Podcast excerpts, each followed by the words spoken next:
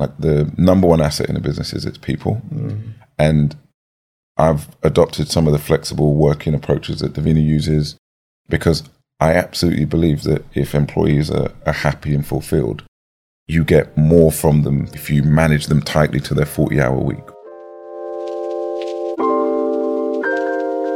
It's a new year. Welcome to 2022. And we thought we'll start with doing something a little bit different. So I'm going to have not one, but two amazing guests for you in this family affair. I have one of the UK's most influential black people. He's a tech CEO Unicorn, currently CEO of Forterro. He's a board member for the ACLT, as well as actively supporting a lot of other charity organizations and the chairman of the Forbes Family Group. I have Mr. Dean Forbes in the house. And I also have the co founder and director of Six Degrees Talent, which is a specialist talent agency that have been in the game for about 20 plus years, specializing in creative communications area, as well as the CEO of the Forbes Family Group, Mrs. Davina Williamson in the house. We chop it up about the power list, leadership, women in senior positions or the lack thereof, recruitment, mindset, inclusion, family. It's a action-packed, value-packed episode. Let's jump straight into it. How are you doing, Davina? I'm good, thank you. And I always like to go way back to understand the origins. So I want to start with you actually. How did you I guess go from studying what? English, history, Spanish at A levels to PR? So, as you say, I, I did study those A levels and I had the aspirations to go to university. But when it actually came to it, it, it wasn't something that was going to transpire for me for various reasons. And mainly because I wanted to go out and work and make money. And university seemed like a way to prolong that. So, when I was doing my A levels, I was working like three, four jobs at that time. I nearly got kicked off the course because they found out I was basically working full time job while doing these A levels. So um, I sort of went straight into sort of administrative roles. I worked in media agencies as PA, big media agencies, and I once walked into a recruitment agency and they were just like, "You should work here." And at the time, it was the environment was great. It was like a, a office full of women. It recruited into digital media, advertising, publishing, all these amazing industries. And I'd spent a little bit of time in the city, and I didn't feel it was the right environment for me. I didn't want to have to conform to that environment. So, media industry in the late nineties, early noughties was a lot more conducive an industry sector for who I was as a person. And recruitment suited me. I'm a people person. I love speaking. I love finding out about But you'd agree. I, I am a networker. I was. Um, he's going to tell a story. I want to hear the story. he's going to tell a story. It was a really natural synergy for me. I love finding out about people. I'm for anthropologist at heart, basically. And even when I did, I studied a degree course while I was working. Later on, sort of when in my mid to late twenties, Mm. You got that money I went back. then. Yeah, once I once I, I didn't have to compromise, so I actually did a part time degree in humanities and English because I love the concept of how the human psyche and civilizations are, are developed and how we operate as humans. So recruitment made sense to me. I got to find out what made people tick, what motivated them, and I got to help them. I've helped some amazing careers over the years. You know, I've seen people who were juniors straight out of uni and now they're MDs running big companies. It's a really lovely feeling when I help people find their path. You sound like you go in deeper than the average recruiter tends to do then. Yes. Um, I believe in a holistic approach to recruitment. I've always said if you do not enjoy what you do at work, you will not enjoy your life because work, just based on the way that we work in the West, is a huge part of your life, your week. You know, we technically work from Sunday evening when we start thinking about Monday morning right through to Friday night when we start winding down. So that's where our headspace is. Yeah. And if you're not happy in that headspace, it's impossible to thrive in other areas of your life. And that's a, a message that I've always given candidates. I say, look, there is no dream job. Nobody works in their dreams, but you have to find a way to find a sustainable way to live mm. and to have the things that you want in life. And you need to ascertain what success looks like for you. Work is supposed to sustain us. It's not supposed to be everything. And that's my approach to recruitment, both for my clients and my candidates. I say to my clients, you're not hiring a PR, you're hiring a person. So holistically, how are you going to help develop this person to be the best employee that they can be in your business? Wow. I love that. That much you then think about even right now when you're looking at how people are changing and going through this whole great resignation that people are moving. And that's one of the biggest things that's kind of come out of it has been people trying to find themselves, mm-hmm. not based on a career, but based on who they are individuals and then going into a career rather than what's always been the other way around. All this time it's your career first, your title first, and then you now look into yourself. Yeah. And I find that actually, you know, that there is also, you know, like you say, that, that element of person who says, oh, you know, I want to find a way that I am doing something I love personally through my career. But it doesn't have to be that way. You can have these two separate entities that work together and sustain each other. Like when my business partner, I have an amazing business partner. We've worked together for like 15 years. So when we set up Six Degrees Talent, we set it up because we wanted a lifestyle. Do you know what I mean? It wasn't with this kind of commercial fiscal drive because we came from a big agency that was just all about the numbers. And we wanted to have a really high level of service, but we also wanted to have a good life. Like we, back when we started, we used to love going out for beers. Like at the end, at the end of most days, it wasn't a Friday. so, So wine every day. yeah, no, my partner, my business partner, John and I, like, we both knew we were both um, recently married. We knew that we wanted to start families. He wanted to be a really involved dad. He was like, I could have worked in the city and whatever. It wasn't for him. So I've worked a four day week since I was like 29. And that was the whole point. I could make more money, quote unquote, working for somebody, but my quality of life is huge. Mm-hmm. The, you know, I'm a working mother. I'm a wife. I'm a daughter. I have so many other roles. So work doesn't define how I live. And that's a very hard thing to find unless you embrace the fact that you have to think holistically mm-hmm. when you're looking at your career. That's so true. Think that's uh, actually leads perfectly into you, Dean, and your history because your thing was football, and that was the idea that you had in your head. Right. And leading to what um, was just talking about, you had to kind of change your approach and how things were going to go for you. And how was that process for you going from football's all the, the way I'm going to get out of the ends to reframing your future when you got that? I guess it was the agent that told you that you need to do something different going forward. I think that was one of the hardest transitions in my life, just dealing with that emotionally and socially, because I always talk about like growing up in that football environment. And what actually happened, reflecting on it now as an adult, is my kind of identity got snatched away from me, right? Because I defined myself as being part of that football group and one of the lads, and we all trained and we all socialized. So I kind of lost my identity for a minute and had to figure out who I wanted to be. You know, I wasn't going to be that person anymore. I had to figure out who I wanted to be. And I wasn't very thoughtful about it. You know, I was fortunate to be in sufficient debt that I just had to kind of take the first job that became available. And yeah, you know, over time and the competitive in me, yeah, that's what's defined my later career. But at the time, it was a bit of survival and a bit of, I need to redefine myself now. coming from the backgrounds that we come from, especially coming from from South where, where you were and where you were raised, still viewing the world as like and to get out and to make money and to create and start a career, it's not easy to change your mindset with looking at things.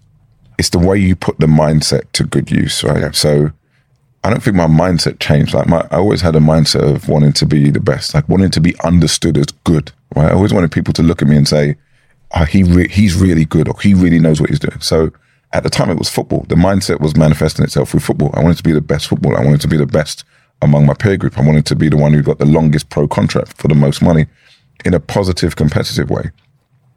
And that mindset hasn't changed at all, right? It just had to kind of pivot and be aimed at something else because in business, I'm exactly the same way.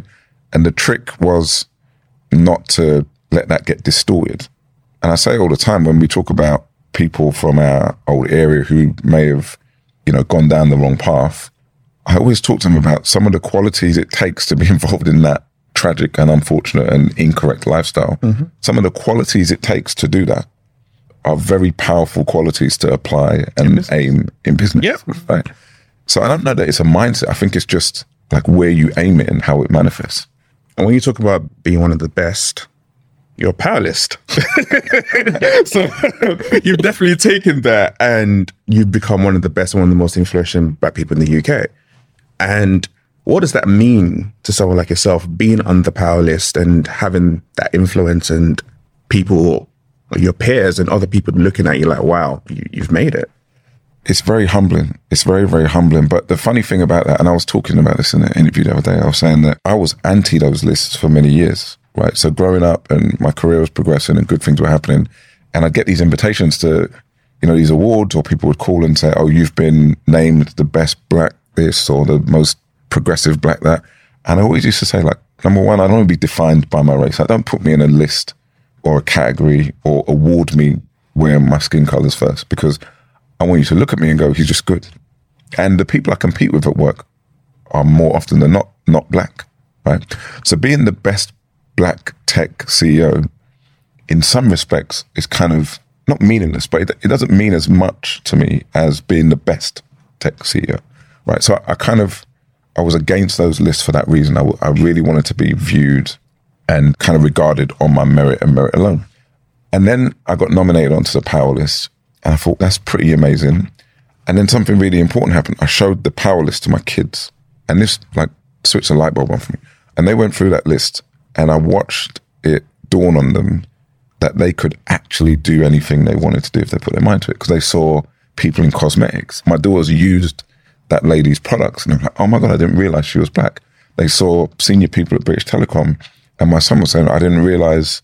people, you know, that was a job and I could be interested in that. Mm. And it just opened their horizons and it triggered what representation is actually really about. And it was at that moment I kind of, you know, became really, really, really, I was proud before, but then became really, really, really proud.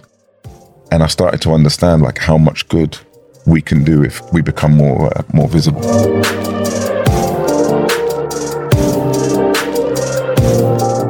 there's always this debate about should we have a list at all? Why should we have a list and why should be a, a blacklist or, or all those kind of things? And I think our children coming up and seeing people at those levels Right. is very, very inspiring for them. Right. But then speaking of kids, you're CEO right now. You're running your own business well as being a CEO. How do you balance parenting, business, family? We have different approaches. Dean and I, will- we talk all the time. Um, lots of we've always got lots of things going on, both personally and professionally. And today, for was a great example, coming here, and he was like, "Oh, you know, afterwards, I think I might go to the office and do this afterwards." And I was like. Yeah, no, I got to go home and do a school run, bro. Like, I got, to do dinner before we go to the other thing we've got on today. And it's just, you know, I've got a, an amazing husband and a great support system, but he works as well. And such is the nature of society in many ways that these things fall to the mother. Mm. So balance is, is interesting. And again, going back to what I said before, when I set up my business, it was knowing that I had the intent to be a mother. And I'd worked for years in the media industry and, and around in recruitment and media and seen mothers struggle to maintain careers and their families. I'd seen how unsupportive businesses have been to that. I've seen women's amazing careers be derailed or, you know, stall because of the choices they make to start a family. And it was something I was not going to let happen to myself. So I took myself to a place where I could manage it efficiently. Not saying I do. Um, but I feel like I've got a good balance and She's very good. She's, she's I have a tradition. I'm quite a traditionalist. We have dinner around the table every day. You know, my husband and my children and I, and I'm there for everything that needs to be there. And my children know that my laptop is around all the time, and they shouldn't touch it. I'm always kind of working as well, but I have that time where I switch off, and this is our family time, and we are doing this, and it's important. It's difficult. You know, it's about the support structure, but within that support structure, we have different challenges. You know. you shouldn't read this as I mean, Davina's fiercely competitive, like a know. very strong businesswoman, an incredible entrepreneur, right? So sometimes you kind of hear this narrative of balance in life and opting for good work life balance and misinterpret it as being any less ambitious. Like that's not, just to be clear, like that isn't what you're, that isn't what, what we're seeing here. You're seeing an incredible ability to balance these things. I'm not as good as Davina is at balancing. I have to manage through extreme discipline of saying Sunday, you know, 12 until 6, I'm not going to work. And I have to have that blocked in my calendar. And on Wednesday, when my son's playing football, I have to have that blocked in my calendar to go and do that. I, don't balance naturally. Like if left to my own devices, I probably would just work, you know, continuously and starve and end up divorced and a terrible parent because I'd, I'd probably forget to do all of those things. I'd just focus on work. So my mechanism is my diary. I have to have things put into my diary so I'll spend time on them, which isn't something I'm proud of, but I guess it's just the truth. You have the luxury of structure. I have to be structured. My my two year old just throws my diary out the window. she just wakes up and decides like, oh, you had a meeting this morning? Yeah, no. Here's some Weetabix on your top.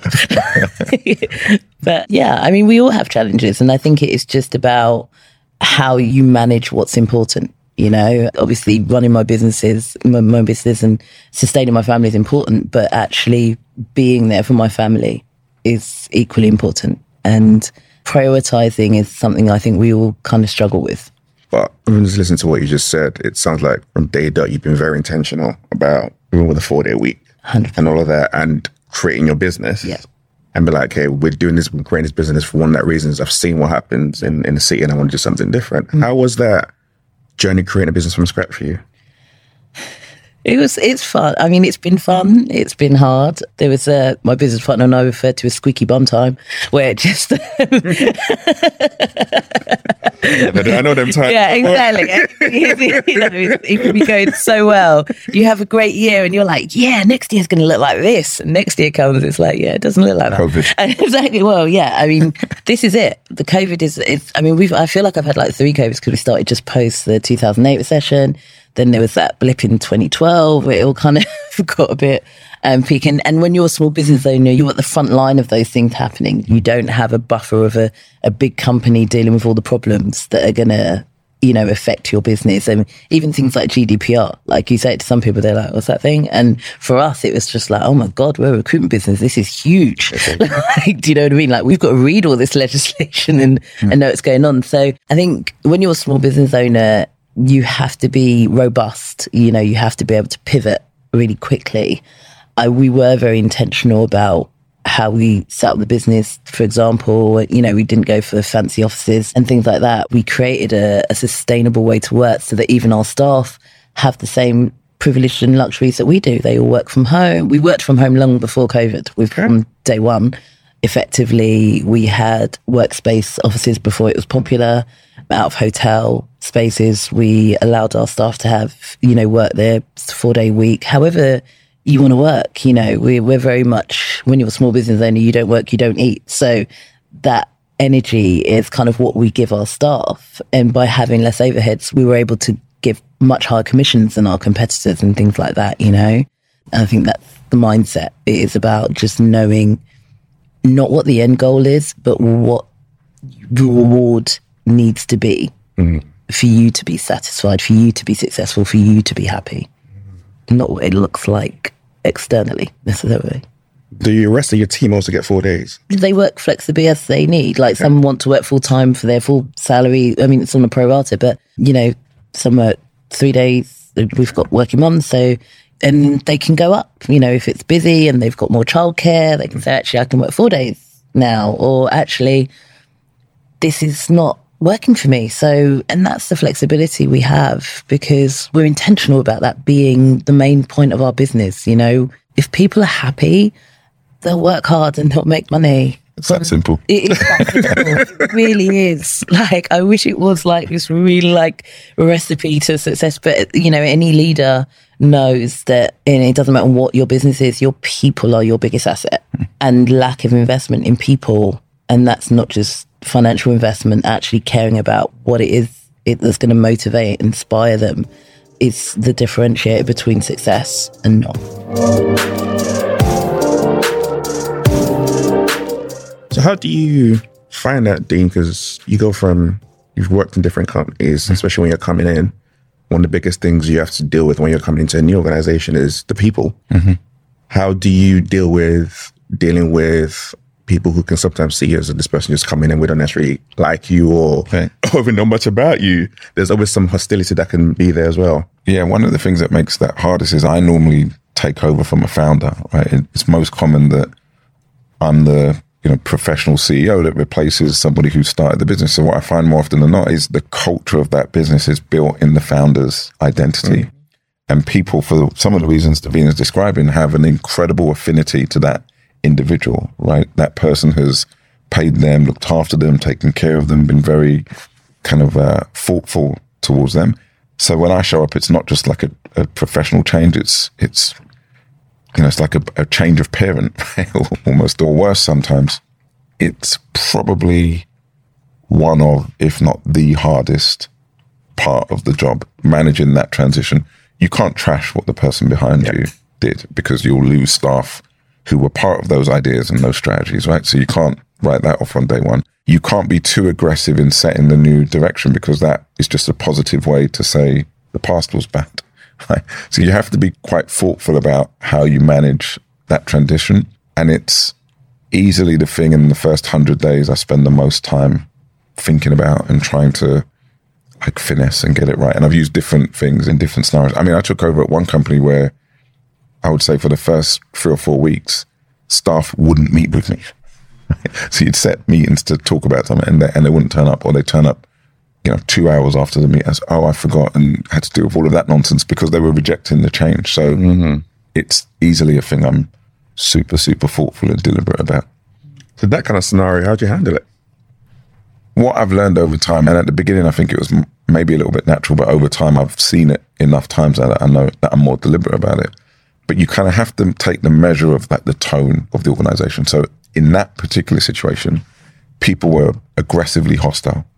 They really didn't want it to happen. In a more recent example, there was more an undertone of that, right? So people weren't as um, direct about it, and they would turn up to the meetings and they'd agree, and then they go away and kind of not do what we agreed we were going to do, right? In the recent example, in that example, they weren't turning up for the meetings, and if you gave them instructions, they told you we're not going to do them, right? They were very aggressive about it. So you have to take the tone because in this situation, we fix that with like public expressions of the repercussions for that behavior, like very public expressions. So people who did that lost their jobs.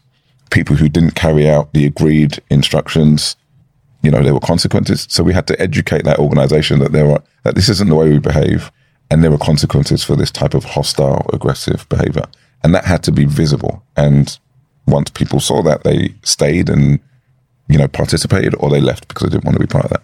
In the more recent, you know, example, it's more subtle, so it takes longer to see. But when you do see it, you have to have direct conversations with people and say, "We had that meeting and we agreed these things, and then you didn't do it. Then we spoke again and you didn't do it. Then we spoke again." Like what you know? What is the problem here? Because you're clearly a smart guy, right? So, well, not you in particular, but you know, you're clearly a smart person, and I don't know if you want me to believe that we can agree you're going to do something three times in a row and you just not do it. Is that you end up having those kind of conversations where two days later it probably dawns on the person that, yeah, I'm probably going to have to change the way, the way I behave. It's different, but it it presents itself differently, but it's kind of a, a similar thought process, which I understand. I understand where it comes from. I know what we've talked about with your companies you've taken over. You are very much people first. You always look at the actual infrastructure and the people. You make a point, like you say, of meeting everybody and stuff like that. Oh, yeah. And that doesn't often happen at your level. I've, No, I've it- other CEOs where It doesn't. They, they, work with CEOs and it doesn't at all. Right. You know, so, and I know that's something that Dean has done. You know, he seeks out not just the senior management, but also the people Yeah. supporting them. And I think that that's exactly why, uh, you know, another element as to why you've been so successful because we- you engage people at every level. We agree on that. Like the number one asset in a business is its people. Mm.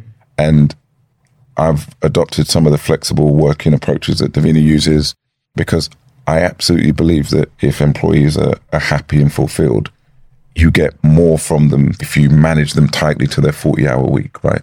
So we share that philosophy of flexibility, you know, freedom when people say they need a day off or they need to go do something. I want my organizations to be very accommodating of that. on the premise that, you know, they'll pick that piece of work up on a Saturday morning or, you know, Sunday afternoon. So I get much more discretionary effort, you know, from my teams, I think because of that approach and almost over rewarding and compensating people when things go well for the business. I make sure that a lot of employees have as much participation in that as possible. Yeah, CEOs like you don't make me money as a recruiter.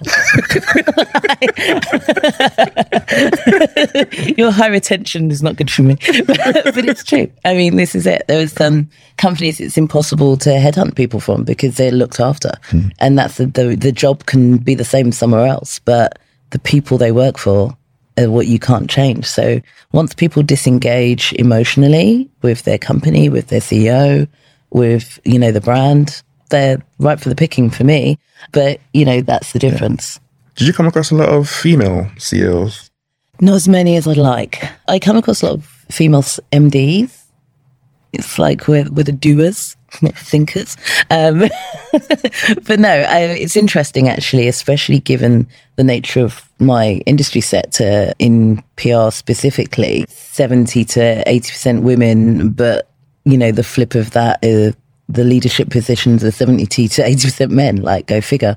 And it's the nature of when women reach that career trajectory, usually hits them at the same time where they're in their, the point where they're looking to start families. And that is the crossroads. I mean, this is the intersectionality of how women have slightly more challenges in the workplace.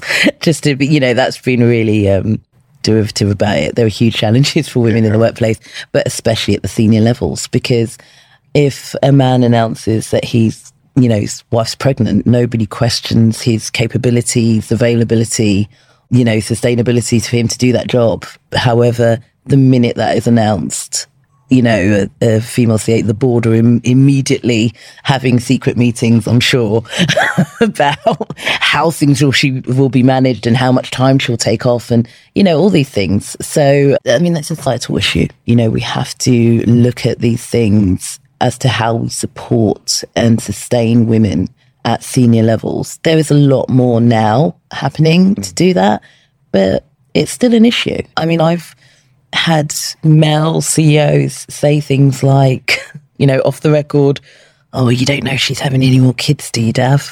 Just like, I can't answer that. you know, I remember it's funny. I one of my clients, this was a few years ago, he was CEO hiring an MD, fantastic candidate. And they wanted to offer the job. And she said to me off the record, she's like, I've got to pull out. And I said, why? She said, I've just found out I'm pregnant and I don't think it's fair to start a company, obviously, knowing that.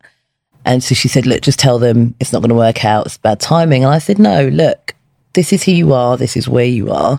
How about I speak to the CEO because I knew him really well. I said, he's good people. I'd rather have the conversation and let him know exactly what's happening.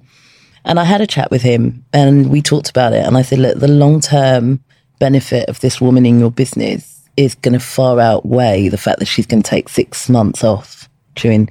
We negotiated it. She took the job, and she has taken that business to a different level during that time. She started at five months pregnant. She worked right through to nine months. She had her baby. She took six months off. She came back and almost doubled that business within the next two years for me that was a personal success story you know i made that happen and but to me also that CEO being progressive enough to understand mm. The value of the talent of that person mm-hmm. outweighed their personal circumstance in the sense that her pregnancy was not a disadvantage. And it's such a false economy sometimes of leaders to punish like women in this context yeah. in that way, right? Because I, I would be willing to bet that the commitment and energy that she had because she was given the job, given the opportunity, in those circumstances where otherwise she may not have been given the job was part of the discretionary effort was part of when she came back from maternity leave she was giving weekends yeah. and, and giving evenings and i had the same situation where i got to offer letter with a young lady for a job and she accepted and then she called a week later to say that she wasn't going to take it because she was pregnant and then so and she went away on maternity leave and she spoke to me so often throughout her maternity leave to say I cannot believe you gave me this job despite the fact I wasn't going to be around.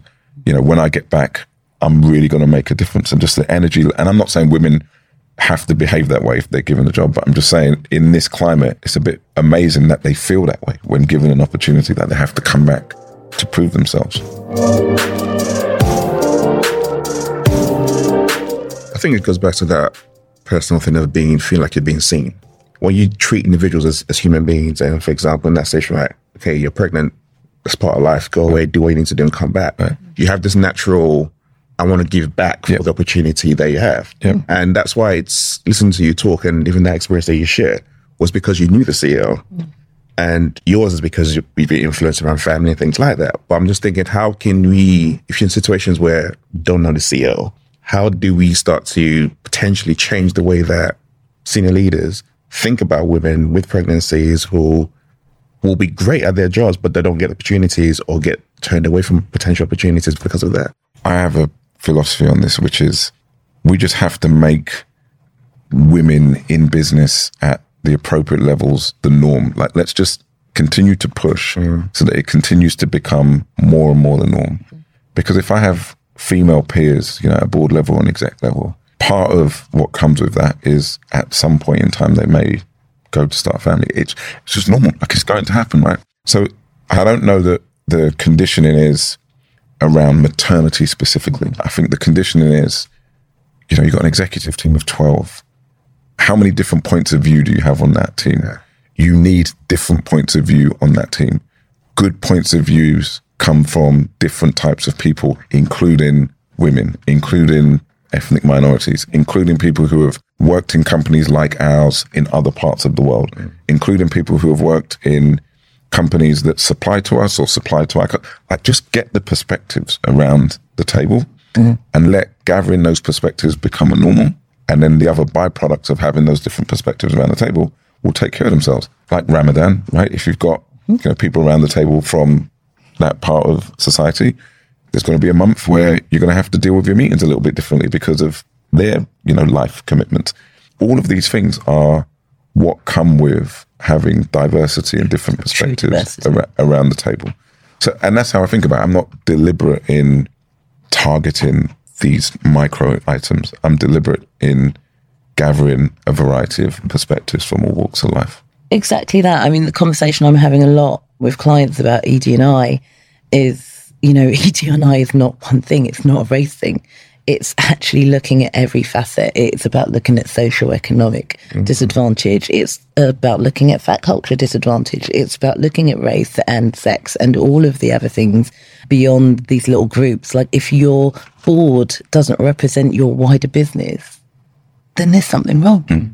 I mean, that's, that's as simple as if you've got a thousand people in your business and they are completely diverse, and yet your board looks like one type of person with a token woman or brown person, or, you know, then you're doing something wrong. It means that the decisions you're making aren't fueled mm. by the true diversity that your business is trying to actually exemplify or represent. You know, your customer base, your audience base equally is diverse. Mm. And you look at these progressive brands that are constantly evolving and looking at what their management teams and their senior management teams are looking like, and you see how they're thriving. Yeah. You know, I'm not going to start naming them, but you can know I mean. Like, but, but we, you know, we do know them. We see who is who their spokespeople are, who they're representing, what their board looks like, and it's you see it.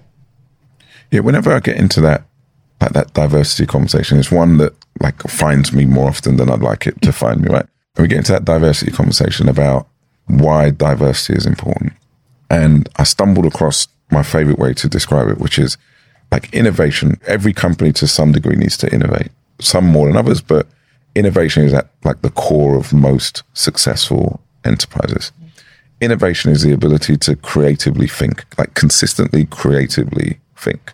And whoever can convince me that consistent creativity will consistently come from single-minded people. By single-minded, I mean like-minded, right? If all 10 of us think and see the world the same, tell me that that group of 10 will out-innovate 10 people with 10 different frames of reference, right? Which one of these two groups do you think is going to innovate more successfully? This one who just sees the world in exactly the same way, or this one who is going to have an idea, filter it through nine different filters. It won't make it through the other nine filters because somewhere along the line, somebody will find a flaw in it and then they'll start again. And you'll get an idea that's gone through nine or 10 different filters over here. And you'll get one that's pretty much only gone through one filter over here. Like, which one of these teams is the most powerful and most likely to innovate successfully? And if you think it's this one, then you need to mix up who's around the table. Hmm. I like that because it takes it away from Yeah. you know, how many black people, how many women do we have? Yeah. How many? It takes it away from that and just says, just get 10 different ways of viewing the world around it. a cultural add versus cultural fit difference, isn't it? That's, that's the key to it. And speaking of innovation, I think one of the interesting ways I've seen both of you do that is through the Forbes family group, which was, I was like, okay, we set up this trust for the family. And it kind of reminds me of what I've seen a lot of older, wealthier organizations or families, should I say, do from like 100 years ago. so I was kind of interested, like, what was the rationale behind creating the Forbes Family Group and what are you trying to do with Forbes Family Group? It's changed a bit since we originally came up with it. And funny thing that was happening to me is as I was becoming more and more successful, my phone was ringing more and more with rich people, sometimes institutions calling and saying, there's a great investment opportunity over here. It's like a pretty much guaranteed 12% return. You know, do you want to put some money in it? And a lot of the time I was kind of like, yeah, okay, cool. You know, if, if he's putting his money in too, no worries, I'll do it. And then you get a return back almost always. And I was kind of looking at it saying, you know, I'm actually not the person that needs this profile of investment because I've got opportunity to invest. I've got opportunity to earn. The person who has saved 10 grand over the last 12 years and would like, like that's the person who needs it. So the original concept was to use Forbes Family Group to open up investment opportunities to a network of people, mm. right? And what I learned is that very, very difficult to do and administrate, right? Beyond like your family, you know, because your family will give you money and, and kind of trust you. But people who you know less and less, they want a bit more commitment. They want a bit more administration. They need a bit more of a contractual relationship. The structure of Forbes family group has to be such that they feel comfortable putting money in. So that became hard to do. And then you actually should be regulated if you're going to do that kind of thing. So we kind of turned it now to focus more at investing in two ways. So mainly what I call community based investments, where we find causes that are really close to our heart, right? So 10MB is one of those causes. That's a kind of football organization, a community based football organization through which a lot of great footballers have come. You know, Ian Wright, Sean Wright Phillips, Kasey Palmer. Uh, a lot of great footballers, Joe Gomez, has, have come through 10MB because they do amazing work in Lewisham, where where we're both from, getting these getting these Lewisham Peckham, like, Lewisham's where people leave Peckham to come.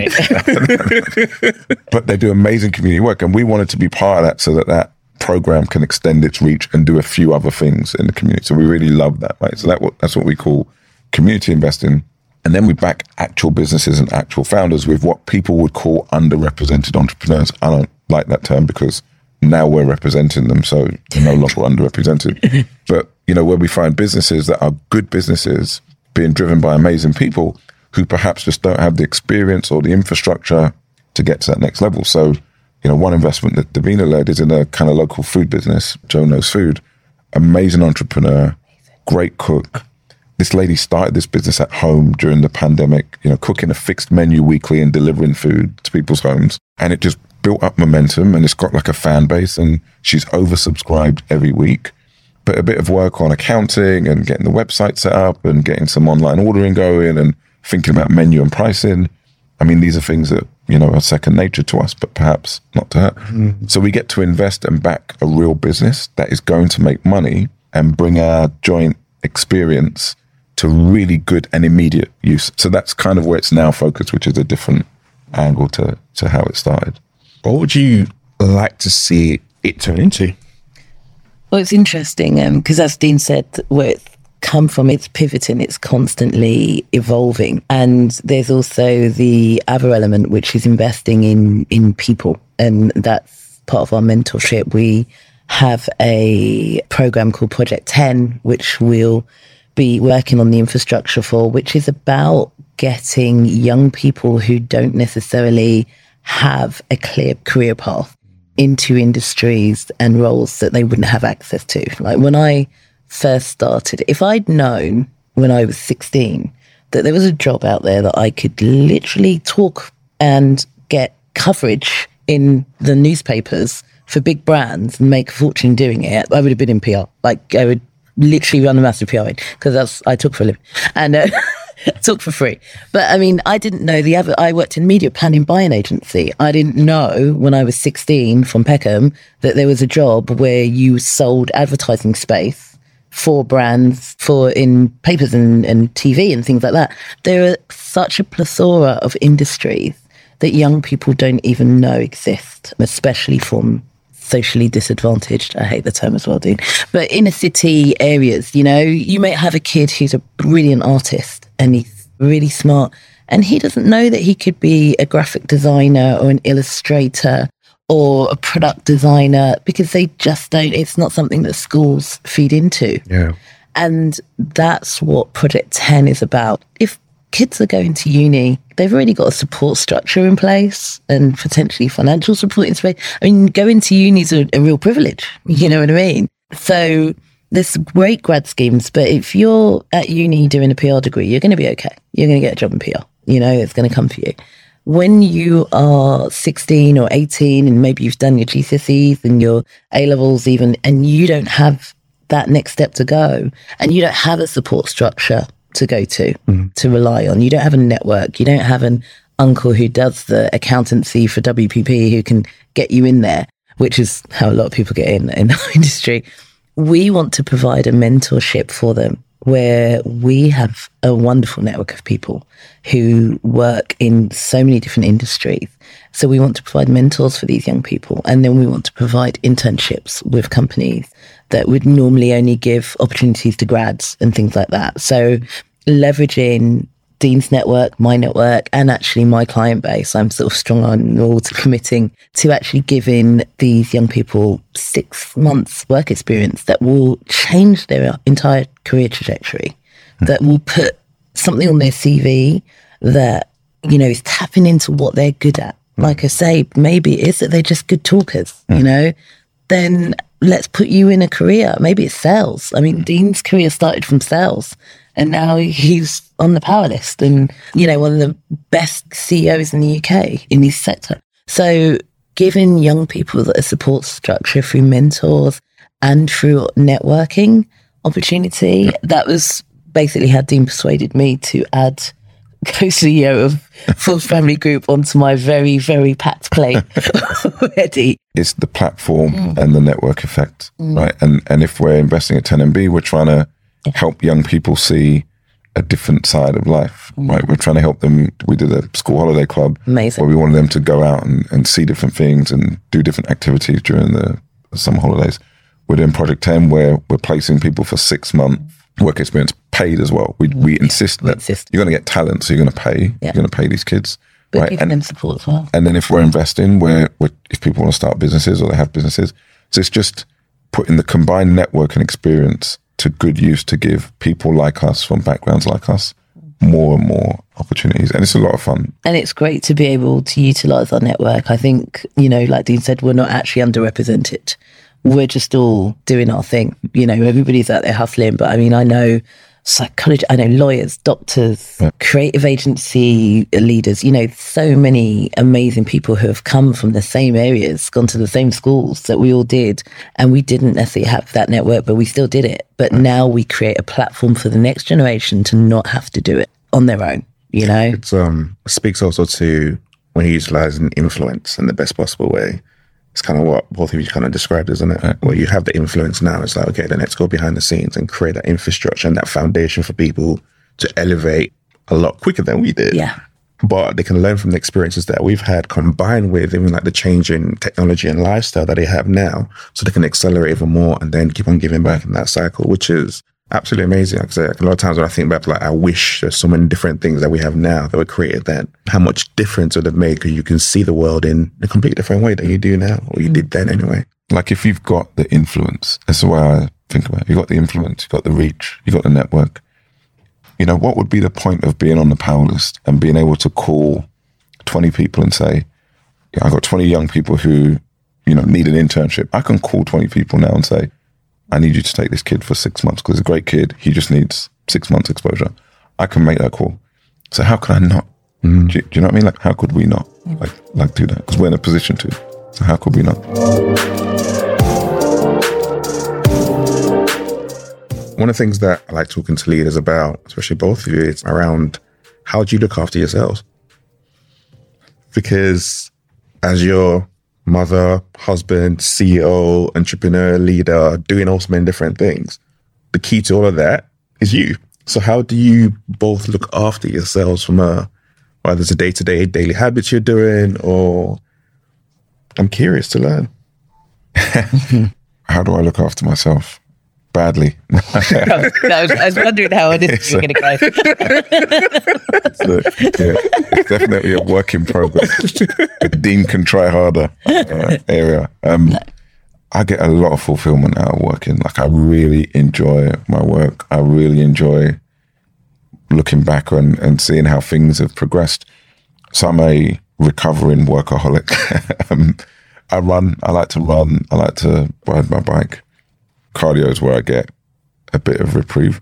And family, like we spend a lot of time together at each other's house. Like we've literally grown up together our whole life. So we're still very social around each other, but I'm not very good at looking after myself. I was going to say, he's such a nerd. All he does is work. work. such a nerd. I practice yoga. I'm a qualified yoga teacher. So that's meditation, mindfulness, yoga, movement is a massive part of how I maintain myself, how I maintain balance. Yoga's very much a spiritual practice for me. It's not an exercise. So that keeps me connected with myself and that's a, a huge part of how I sustain my very sort of busy life. I drink huge amounts of water from a very basic point of view. It's a game changer. And I sleep well because I meditate. So everything is intrinsically linked for me personally to that. But I also fill my life with people, like people are energy.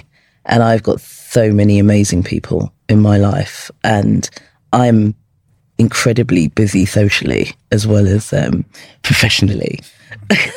Every, everybody's laughing, but no, I, and and it's incredible the amount of people that I managed to fit in to my life. But I just that's to me the legacy of life is the people we touch, the memories we make. So yeah, that's how I, I start. I'm trying to find day. silence. I live in gratitude. I'm yeah. Davina's gravitating towards people. I'm trying to find. Dean, Dean, All Dean the time. hides, Dean and I'm, I'm just a hide yeah. and, and put my phone on airplane mode. exactly. It's so funny as well because we are like in so many ways the The opposite. opposite. Yeah. You started a yoga practice, didn't you? I teach yoga on an evening of a week. I've created a space that is very different to a lot of the yoga studio yoga environments. I actually do it out of the 10B site, which is a beautiful building that they've, it's beautiful hall.